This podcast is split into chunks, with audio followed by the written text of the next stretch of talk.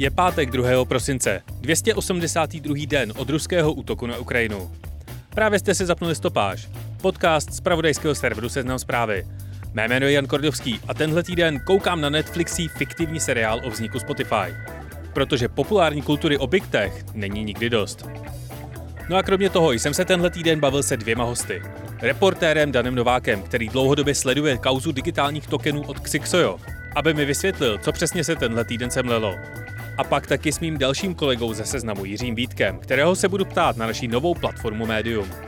Ale ještě předtím jsem pro vás jako každý týden vybral přehled těch, alespoň podle mě, nejzajímavějších zpráv z uplynulého týdne. Protesty proti Zero Covid Policy v Číně mají dopad i na oblasti, ve kterých se stopáž ráda hrabe. Jedním z katalyzátorů nepokojů byly například v Číně vysílané záběry z fotbalového mistrovství světa v Kataru. Místní obyvatelé si totiž všimli, že na nich fanoušci nenosí roušky. Po vlně stížností na čínském internetu začala lokální televize vysílat pouze záběry na hráče a trenéry. Protesty zaměstnanců Foxconu, který pro Apple vyrábí nejnovější model iPhoneu, se vyhrotily tak, že firma nestíhá dodávat objednané telefony zákazníkům. Z obvykle precizního zásobovacího řetězce podle odhadů vypadlo něco mezi 15 a 20 miliony telefonů a doručení je reálné až ke konci roku. Sociální sítě byly tento týden také zaplaveny tunou pochybného porno obsahu. Ten komplikuje vyhledávání hashtagů spojených s organizací protestů v Číně samotné. A mimochodem, Twitter se na čínském App Store minulý týden dostal ze 150. místa na desátou příčku ve stahovanosti. Šéf čínského TikToku vystoupil na konferenci deníku New York Times. Shou Tse se vyjádřil k nakládání s daty amerických uživatelů TikToku. Ty v rámci projektu Texas údajně přesune ze svých současných serverů v Singapuru a Virginii do nového cloudu na území Spojených států. Infrastrukturu by měla stavět americká firma Oracle a přístup do ní by měli mít pouze rezidenti USA.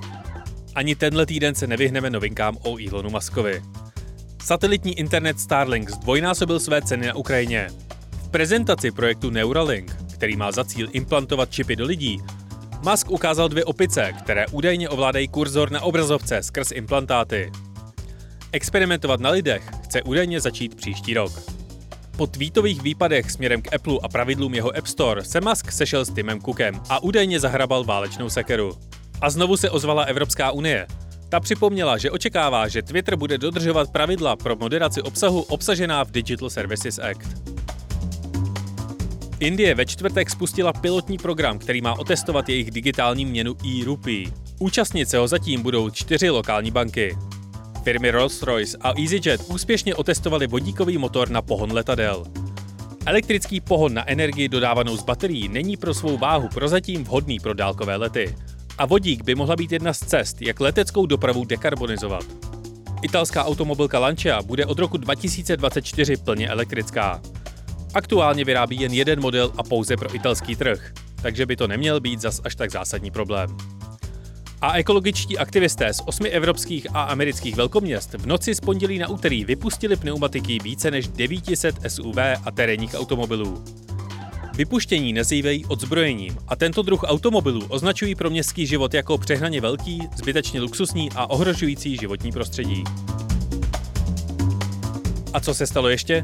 Meta, mateřská firma Facebooku, dostala od Evropské unie pokutu 276 milionů eur za nedostatečnou ochranu osobních dat svých uživatelů. WhatsApp zavedl službu, díky níž si uživatel může poslat zprávu sám sobě. Čína vyslala tři astronauty k půlročnímu pobytu na vlastní vesmírnou stanici.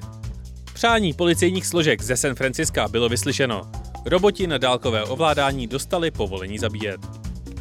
Vyšel nový trailer na Mario film, který má mít premiéru v dubnu 2023. 100 metrů pod hladinou Antarktického oceánu objevili vědci nový druh mořských řas. Spojené státy potvrdili říjnové umrtí šéfa ISIS, slovem roku podle slovníku Miriam Webster je gaslighting, a malý buddhistický chrám v tajské provincii Pechabun zůstal bez mnichů. Ani jeden neprošel testem na přítomnost metamfetaminu v těle. A stalo se toho mnohem, mnohem víc. Tenhle týden se v napjaté situaci, která aktuálně probíhá v Číně, můžete zorientovat prostřednictvím textů mé kolegyně Daniely Kučerové, která o protestech intenzivně píše. Teď už si ale poslechněte můj první rozhovor dnešní stopáže. Jak pokračuje nejobskurnější sága Xixojo, mi vysvětluje můj kolega Dan Novák. A hned po něm budu mluvit o novém projektu Seznamu, Seznam Médium, s mým kolegou z 6. patra Jirkou Vítkem.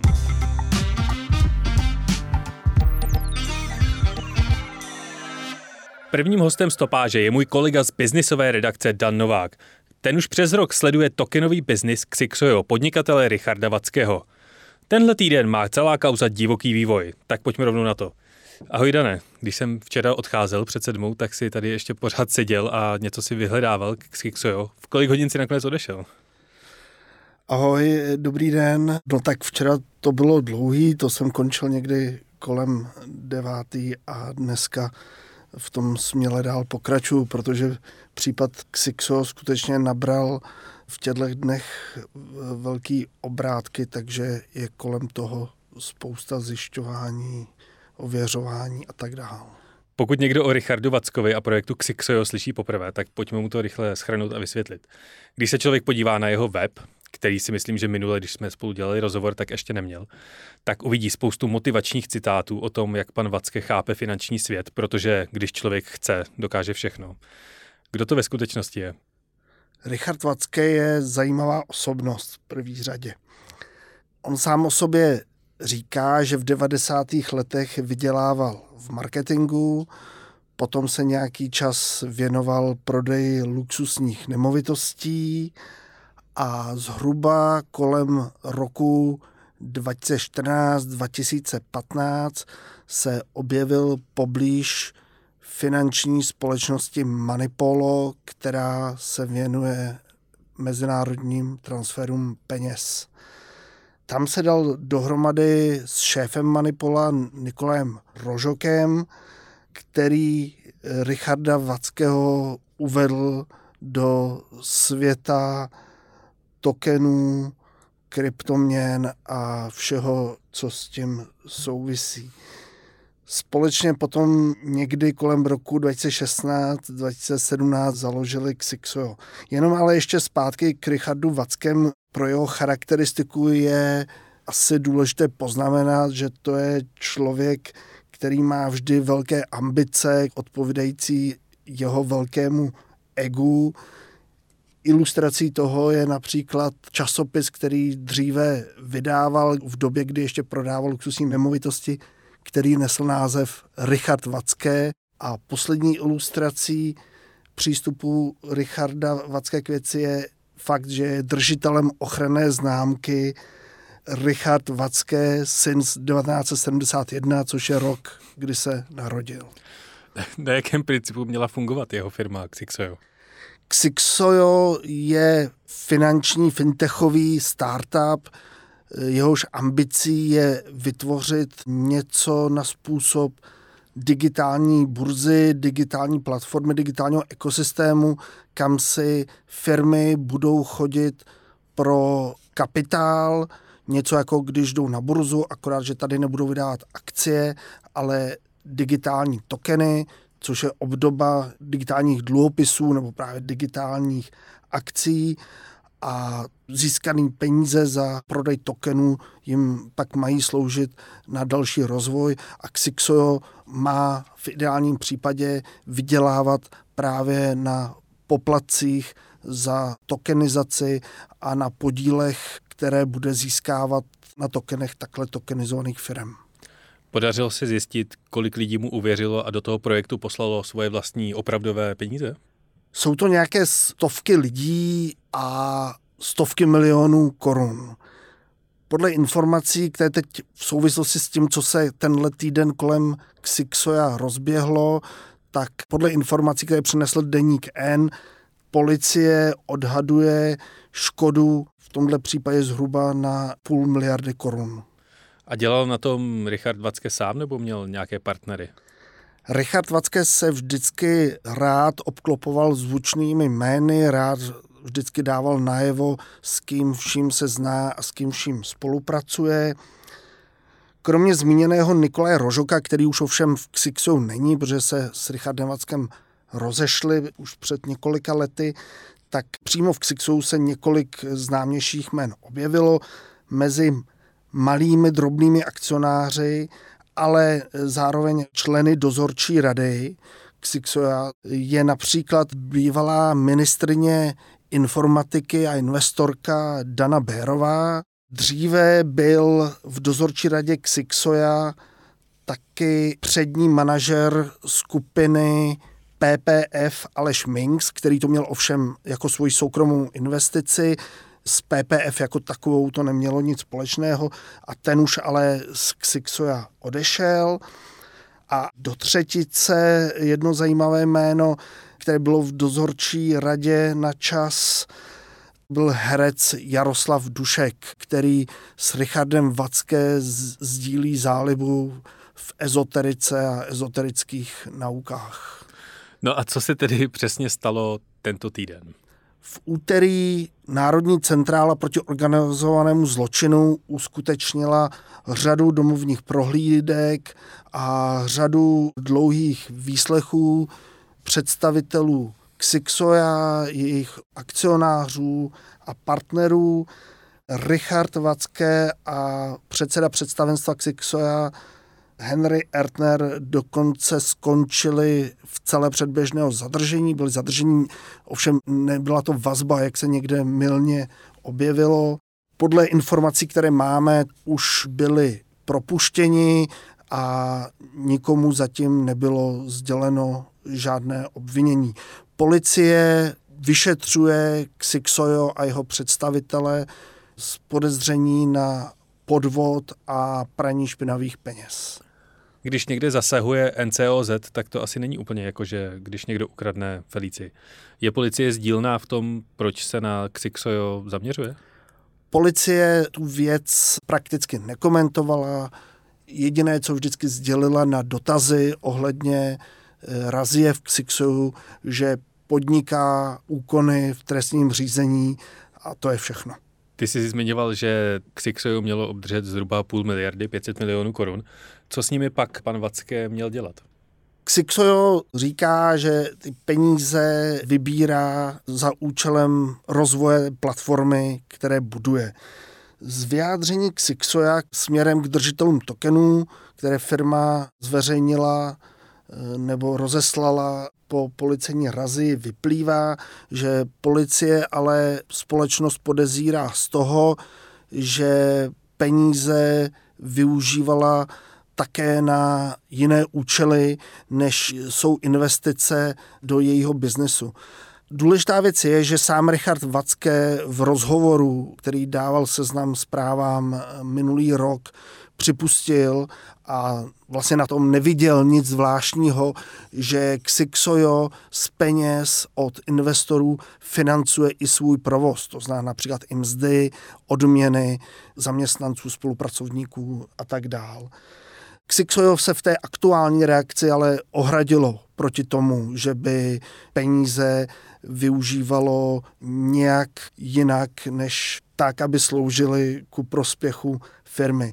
Nicméně z toho, co jsme taky zjistili, vyplývalo, že policisté se představitelů Xixoja dotazovali například na to, jestli firma náhodou neinvestovala do nějakých kryptoaktiv, podle toho, co jsme zjistili, je zajímalo taky i to, za co například Richard Vacké pořizoval svoje auto. A zjistilo se, jestli si Richard Vacké koupil svoje auto kryptoměnou? K tomu nic dalšího bohužel nevíme. Myslíš si, že by to mohlo souviset policejní razie s tím, že Richard Vacké loni zainvestoval spoustu peněz do krypta a teď najednou po pádu kryptoburs a všech kryptoměn zjistil, že nemá peníze žádné? Těžko říct, jako k tomuhle nejsou žádné informace. Eh, Richard Vacké, aspoň tak, jak se dává slyšet, sám příznivec kryptoměn není, tokeny jsou trošku jiný druh aktiva než kryptoměny, jak už jsem říkal, je to něco na způsob digitálních dluhopisů. Takže k tomuhle skutečně nejsou žádné informace. Xixo samotný svoje účetní výkazy za poslední rok eh, nezveřejnilo takže nejde říct, kam ty stovky milionů korun, které vybralo od investorů, plynuly a na co přesně používalo. Už se zástupci Xixoja nebo přímo pan Vacké vyjádřili k té policejní razi a k tomu, co se děje? Xixojo zareagovalo směrem k držitelům tokenů, potřeboval asi trošku uklidnit nějakou paniku, jako která mezi nimi vznikla a tam se právě ohradilo proti tomu, že by se firma dopouštěla čehokoliv špatného. Samotný Richard Vacké zatím na žádost nějaké informace k tomu, co se stalo, nereagoval. Já jsem si někde přečetl, že pan Vacké se obhajuje tím, že policie jenom nepochopila jeho business model. A kdokoliv, kdo něco sepisoval na policejní stanici a koukal na to, jak policista píše na psacím stroji, nebo dodával důkazní materiál vypálený na CD, tak může být trochu na pochybách a možná panu Vackému uvěřit. Není náhodou takový argument věrohodný? To je samozřejmě vtipná poznámka, ale na druhou stranu si těžko představit, že by Národní centrála proti organizovanému zločinu podnikala takhle rozsáhlou akci, pokud by v ruce neměla aspoň něco, co by zavdávalo důvody k tomu podezření z podvodu a praní špinavých peněz, které tam jsou. Celý Twitter těchto pár dnů tenhle týden žil tím, že si ukazoval prstem na investora Radovana Vávru, který se kolem Xixoja nějakým způsobem trochu motal. Byl v tom podle policie takzvaně namočený, nebo je úplně čistý, nebo jaká byla jeho role? Radovan Vávra na začátku letošního roku se, co by představitel společnosti Simplecell, zabývající se internetem věcí, v tomhle případě takzvanými chytrými elektroměry, objevil co by zájemce o tokenizaci tohoto projektu Simple Cellu prostřednictvím Xixoja. Radovan Vávra je známá osobnost, byl kolem toho velký poprask tehdy. Uskutečnili společně s Xixojem dokonce nějakou roadshow v Praze i v regionech. Xixo díky tomu získalo velkou publicitu, velkou reklamu. Výsledkem bylo, že v únoru, krátce po tom, co začala válka na Ukrajině, tak společně celý projekt odpískali, zdůvodnili to právě tím, že na to není vhodná doba a už se k tomu nevrátili. Radovan Vávra teď samozřejmě zvlášť na sociálních sítích schytal velkou kritiku za to, jakým způsobem v okolí Xixoja působil. On se proti tomu ohradil. Nutno říct, že má pravdu v tom, že nikdy nebyl představitelem Xixoja. Podle toho, co víme, tam nikdy neměl žádný peníze podle toho, co víme, z toho neměl ani nikdy žádný profit. Na druhou stranu faktem je, že Xixoju udělal, co by známá osobnost, velkou reklamu. Co bude s Richardem Vackem teď a případně dalšími členy projektu Xixo? To je otázka toho, jak se bude ubírat dál trestní řízení. Podle toho, co víme, tak zatím nebyl nikdo obviněný, což neznamená, že se to ale nemůže stát. Jisté je, že Richard Vacké a Xixo to budou mít ještě těžší než dosud.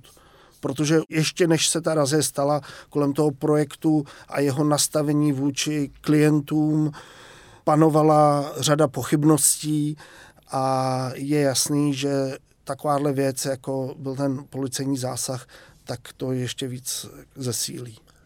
Je reálné třeba teď, že Richard Vacké odletí za provozovatelem kryptoburzy FTX na Bahamy? To by byl samozřejmě vazební důvod a to si myslím, že něco takového by asi Richard Vacké v současné době nepodnikl. Dane, já ti děkuji za rozhovor. Taky děkuju. Tohle byl Dan Novák, reportér biznisové sekce Seznam zpráv.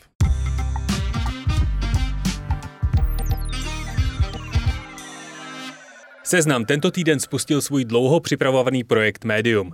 Během pár dnů už stihnul vyvolat řadu otázek a řadu kontroverzí. Do stopáže jsem si tak pozval jednoho z jeho otců, mého kolegu Jirku Vítka. Ten mi snad vysvětlí, o co jde a čeho chce seznam médiem dosáhnout. Ahoj Jirko, jak se ti líbí tady u nás v Kumbále? Líbí, ale čekal jsem, že to tady bude zelenější. Pojďme rovnou začít tou hlavní základní otázkou. Co je to seznam médium? Seznam Medium je blogovací platforma. S tím nápadem přišel můj šéf Matěj Hušek asi před dvěma lety. A od běžných a zavedených blogovacích platform se liší hlavně tím, že kvalitní články se dostanou i na homepage seznamu a zároveň tím, že od začátku se seznam dělí s autory těch čtených článků o část peněz, který vydělá na reklamě. Co to znamená dostat se na homepage seznamu? To my tady interně tady tomu všichni rozumíme, ale jak bys to popsal člověku, který v seznamu nepracuje? Rozdíl pro blogera je hlavně v tom, že zatímco na běžných blogovacích platformách si vlastně píšeš tak trochu do šuplíku a ta návštěvnost těch příspěvků obvykle je tak v desítkách návštěv denně, někdy ve stovkách, tak homepage seznamu má denně něco přes 5 milionů návštěvníků. A ti návštěvníci jsou zvyklí, že tam najdou nejenom přístup do e-mailu, ale hlavně aktuální a relevantní zpravodajství z mnoha oblastí eh, lidské činnosti. A ta návštěvnost těch článků pak může být mnohem, mnohem vyšší. Může si ten blog založit úplně kdokoliv? Třeba pokud mám e-mail na seznamu, může rovnou začít psát tady na seznam médium? Můžeš. Stačí ti odsouhlasit podmínky používání a zvolit si svoje jméno, protože nemusíš psát jako Jan Kordovský nebo Jiří Vítek, ale můžeš si založit blog s názvem Malý krámek hrůz a vesele blogovat všechny služby, které se znám spustil za tu dobu, co jsem tady, tak vždycky začínají s nějakým základním půlem hvězd a lidí, které rovnou participují na té službě. U Seznam Médium je tomu určitě úplně stejně. Kdo jsou ty největší hvězdy, které se toho účastní hned od začátku? No, největší hvězda je samozřejmě náš majitel Ivo Lukačovič, který napsal startovní článek, s kterým vlastně médium v úterý startovalo, který se zabýval eh, bitcoinem a, kryptosvětem ale těmi hvězdami jsou vlastně všichni autoři seznam média, protože těch novinářských men máme nejenom na seznam zprávách nebo na novinkách spoustu a jejich spousta i na mediálním trhu, ale ten produkt cílí na běžní lidi, který mají co říct k nějakému oboru a je jedno, jestli to je plastikový modelářství, chování včel nebo zahradnictví. Je prostě spousta témat, kterým se mainstreamový média a ani lifestyleový média buď nevěnují vůbec, anebo zcela okrajově. A seznam médium je přesně prostor pro tenhle typ článků a lidí, což ale neznamená, že tam nemůžou vycházet i politický komentáře a cokoliv k tomu, čemu se věnuje běžný zpravodajství, případně novinařina obecně. Jak to v prvním týdnu provozu funguje? Běží všechno tak, jak má? V zásadě ano. Samozřejmě start takhle velkého projektu se nikdy neobejde bez problémů a chyb, ale myslím si, že všechno, na co jsme narazili, není nic dramaticky velkého. Na let, který věci nás upozornili lidi třeba na Twitteru v okamžiku, kdy jsme ohlásili, že ten projekt startuje. A my jsme jim vděční za to, že nás upozornili, byť to udělali veřejně. Samozřejmě část lidí nás upozornila třeba na nějaký kontaktní e-mail protože si to taky mohli nechat pro sebe a řekněme škodit anebo zneužívat ty informace, ke kterým se dostali, ale nic z toho, co se objevilo, nemá zásadní vliv na běh té služby ani na bezpečnost. Já jsem si všimnul jedné chyby, která mě trochu vyděsila, ale zároveň trochu pobavila, že uživatel média, který už tam přispívá, tak mohl nějakou chvíli vyhledávat nepublikované články ostatních uživatelů. Bylo to v první asi hodině provozu, takže jich tam moc nebylo ale doufám, že nikdo nekřičel na toho člověka, který tuhle chybu zařídil a všechny tyhle ty velké mouchy už máte vychytané. Eh, myslím si, že jo, na toho člověka určitě nikdo nekřičel, to není úplně styl, jakým bychom fungovali, protože prostě chyby se stát můžou a čím komplexnější projekt děláš a spouštíš, tak tím eh, vyšší pravděpodobnost, že tam eh, nějaký bug přes všechno testování je. My jsme tuhle chybu opravili z části už v noci po spuštění seznam média a finálně ve středu. A nemyslím si, že by tam byl nějaký podobný problém. Navíc ta chyba umožňovala jenom zobrazovat výpis článku, ale neumožňovala s nimi cokoliv dělat. Já jsem sám provozoval x let, minimálně tři weby a udržovat je v chodu, tak nebyl to úplně full-time job, ale ten čas, který jsem do toho investoval, tak ať jsem se během toho spoustu toho naučil, tak eh, bych určitě mohl věnovat něčemu užitečnějšímu, jako třeba tvorbě toho obsahu. Je médium určené hlavně pro jednotlivce, kteří se chtějí z něčeho vypsat, anebo tam může začít pracovat i nějaká instituce, nějaký mini newsroom, třeba čtyř lidí? V tuhle chvíli je to primárně pro ty jednotlivce, ale v příštím roce přidáme nástroje, které budou umožňovat publikovat trošku komfortněji i skupinkám uživatelů, institucím, různým združením, případně i firmám, protože teď je to opravdu tak, že se zaregistruješ ty jako Jan Kordovský a i když si ten blog popíšeš jinak než svým jménem a příjmením, tak je to směřovaný na jednotlivý uživatele, jednotlivý autory. Já jsem koukal, že tam je například člověk v tísni, takže oni si prostě sdílí heslo a píšou tam obsah tak nějak komunitně. A nebo to píše u nich jeden člověk, respektive eh, u něj se zbíhají ty články z té organizace. Médium má možnost monetizace toho obsahu, to znamená, že seznam je schopný těm autorům za jejich práci platit. Jak přesně tohle to funguje? Funguje to tak, že pokud autor na seznam médiu dosáhne v součtu 100 tisíc zobrazení svých článků, tak se mu v administraci zpřístupní tlačítko pro vstup do partnerského programu. On klepnutím na něj eh, vlastně požádá o ten přístup, musí projít nějakým doplněním té registrace, aby jsme mu mohli posílat peníze, tak třeba potřebujeme ověřit jeho identitu, potřebujeme číslo jeho účtu a zároveň dostane přístup i k podrobnějším statistikám a vlastně každý měsíc to takovému autorovi v uvozovkách spočítáme a pošleme mu nějaké peníze na účet. Eh, je tam samozřejmě nějaký limit, že pokud by ty peníze nedosáhly, tuším, tisíce korun měsíčně, tak mu je převedeme do dalšího měsíce, protože není úplně efektivní posílat 100 korunové částky. Už během toho prvního týdne po pár dnech provozu někdo dosáhl tohletoho limitu 100 tisíc zobrazení? Bavíme se ve čtvrtek a spouštěli jsme to v úterý odpoledne, takže ještě ne, ale je tam několik autorů, kteří už mají desítky tisíc zobrazení. Velké technologické firmy teď všude na světě tak nezažívají úplně nejlepší období z různých důvodů, které jsme ve stopáži probírali a ruší spoustu pracovních pozic. Co říkáš na názory, že se spuštění média tak se znám pokřivuje mediální trh v době nějaké jeho krize? Já si myslím, že ho nepokřivujeme, že naopak spuštění seznam média eh, přichází ve správný čas, protože eh, je pravda, že eh, novináři v současné ekonomické situaci nemají na růžích ustláno, ale seznam médium je vlastně přesně ten nástroj, který umožňuje tu kvalitní novinářskou práci dostat k koncovým čtenářům a zároveň díky tomu monetizačnímu modelu umožňuje těm novinářům si vydělat nějaký peníze. Je médium v něčem lepší než třeba konkurenční služby, ve kterých se můžu zaregistrovat a nechat si platit od uživatelů? Myslím si, že jsou to dvě věci. První je ta návštěvnost, která příští z homepage seznamu. To znamená, pokud odvedu kvalitní práci, tak se ten článek může dostat na homepage seznamu a může mít slušnou návštěvnost. A ten druhý pilíř je právě to, že se dělíme s těmi autory o peníze, které vyděláme na reklamě. A ten podíl z té reklamy může dosáhnout až 50%. Jsou tam vlastně dvě hranice nebo dva levely. Eh, jeden je 33%, jeden je 50%. Těch 33% je to v případě, že ten trafik eh, jde z jiných služeb seznamu, to znamená, že s ním vlastně jako pomáháme my. Těch 50% se uplatňuje v případě, kdy ten trafik přijde od jinut. Typicky pokud si ten autor zpropaguje ten svůj článek na sociálních sítích, na svým facebookovým profilu ku příkladu, tak v případě tohohle trafiku se dělíme o 50% z reklamy. Největším kryptonitem všech technologických firm je moderace obsahu. A jestli je něco seznam médiu, tak bych řekl minové pole moderace obsahu. A ve stopáži to řešíme docela často, takže to samozřejmě musím probrat i s tebou. Seznam je domovská stránka českého internetu. Kolik na ní za den přijde lidí? Na homepage seznamu přijde každý den něco přes 5 milionů lidí. Uh, ono to samozřejmě trošku se sezóně hýbe, ale je to zhruba takhle. Takže teoretická situace. Jsem naprosto teoretický člověk Slavomír Palda a chce na internet psát, že Českou republiku zavalí klimatiční migranti. Největší dosah mám samozřejmě na seznamu, protože sem chodí 5 milionů lidí, takže svoje dezinformace budu psát na seznam médium. Jak my jako seznam zařídíme, aby se takový obsah nešířil mezi lidi?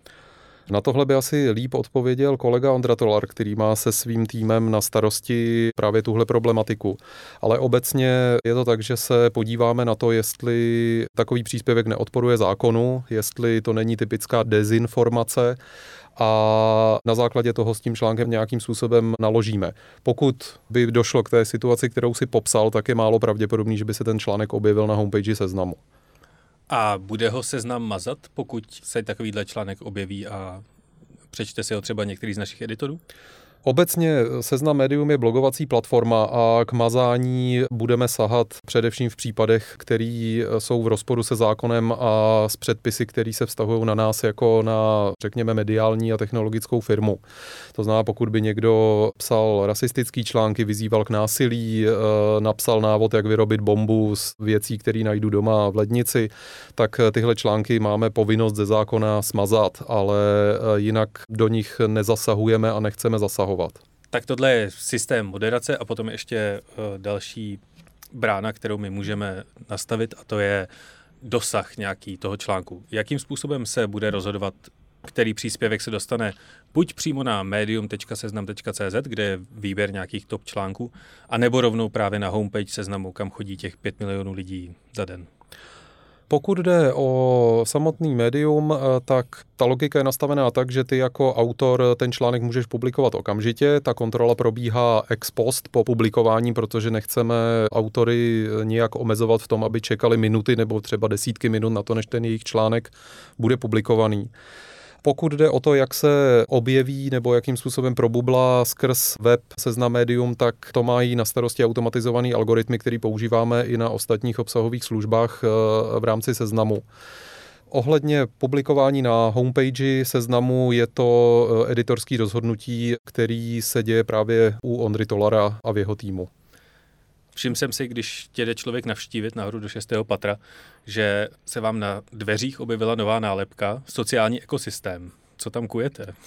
Nic dramatického. Sociální ekosystém je označení právě pro naše diskuze, který už běží přes dva roky, nově pro seznam médium a vlastně zastřešuje tyhle služby, které by měly napomáhat socializaci uživatelů a i vyjádření uživatelů, protože jak Matěj Hušek říkal v nedávno nějakým rozhovoru, tak když přišel do seznamu před zhruba čtyřmi lety, tak byl seznam nastavený jako firma, která sice produkuje kvalitní zpravodajství, ať už na seznam zprávách nebo ve spolupráci s Borgisem na novinkách.